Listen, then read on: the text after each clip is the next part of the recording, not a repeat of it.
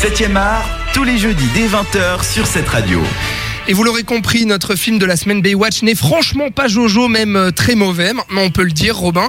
Alors il fallait bien qu'on rattrape un peu le coup en vous orientant sur d'autres films toujours en salle, des bons cette fois, dont on n'avait pas encore pu vous parler dans 7e art. Celui dont je vais vous parler est sorti le 3 mai dernier, ça fait donc déjà un moment qu'il tourne dans les salles de Suisse romande, mais il y a encore des séances, notamment à Lausanne, à Pâté-les-Galeries, toute la semaine qui arrive, y compris ce week-end à 10h10 du matin, pour information. Je suis pas allé checker s'il y avait ailleurs en Suisse romande, mais en tout cas à Lausanne, il y est. Je vous parle du documentaire Et les Mistral gagnants de la journaliste française Anne-Dauphine Julliand, qui signe son tout premier film. Alors, à travers sa caméra, on suit 5 enfants gravement malades qui vivent un combat tous les jours pour vivre comme les autres. Alors oui, c'est vrai, dit comme ça, le sujet, ça appelle un petit peu au mélodrame, à faire pleurer dans les chaumières. En tout cas, c'est ce que beaucoup de personnes m'ont dit quand je leur ai dit « j'ai vu un super film, je vous le conseille, ça parle de ça ». Ils m'ont dit « oh là là, c'est pas trop lourd comme sujet, bah... » C'est pas trop plombant, justement. Oui, et bah non, justement, c'est pas du tout plombant, rassurez-vous. Le film est bien plus subtil et intelligent que ça.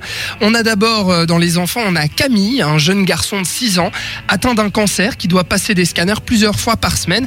Mais il a la tête dure, le bonhomme, et se démonte jamais. C'est lui qui dit d'ailleurs de sa petite voix rigolote « je suis malade, mais quand je serai mort, je serai plus malade ».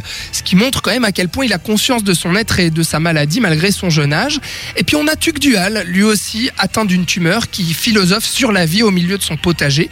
Et puis Ambre, une jeune fille adorable à la joie de vivre débordante qui a une insuffisance respiratoire. Ou encore Charles, victime d'une maladie de la peau, si attendrissant avec sa petite voix fluette. Et bien sûr, Imad, un vrai personnage du haut de son jeune âge qui garde la tête haute et un humour incroyable face à son insuffisance rénale.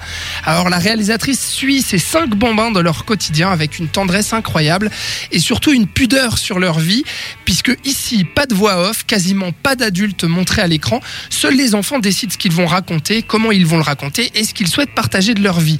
Il y a quelque chose de vraiment très poétique à les écouter, ces enfants raconter leur conception de la vie, de la mort et de la maladie. Par moments, c'est vrai qu'il est bouleversant, ce film, et surtout très drôle et optimiste avant tout. Il évite surtout le pathos et le chantage émotionnel, et ça fait plaisir. On sent d'ailleurs l'implication de la journaliste devenue réalisatrice et la justesse avec laquelle elle traite ce sujet qu'elle connaît bien. En effet, elle-même, elle a perdu sa fille d'une grave maladie et on avait écrit un livre avant de passer tout ça au cinéma.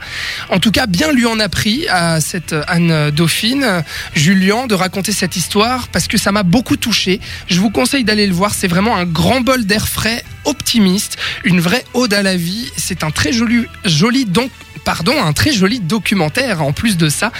Et les Mistral gagnants, voilà, c'est toujours en salle romande, notamment à Lausanne, Pâté-les-Galeries, si vous voulez voir un bon film cette semaine.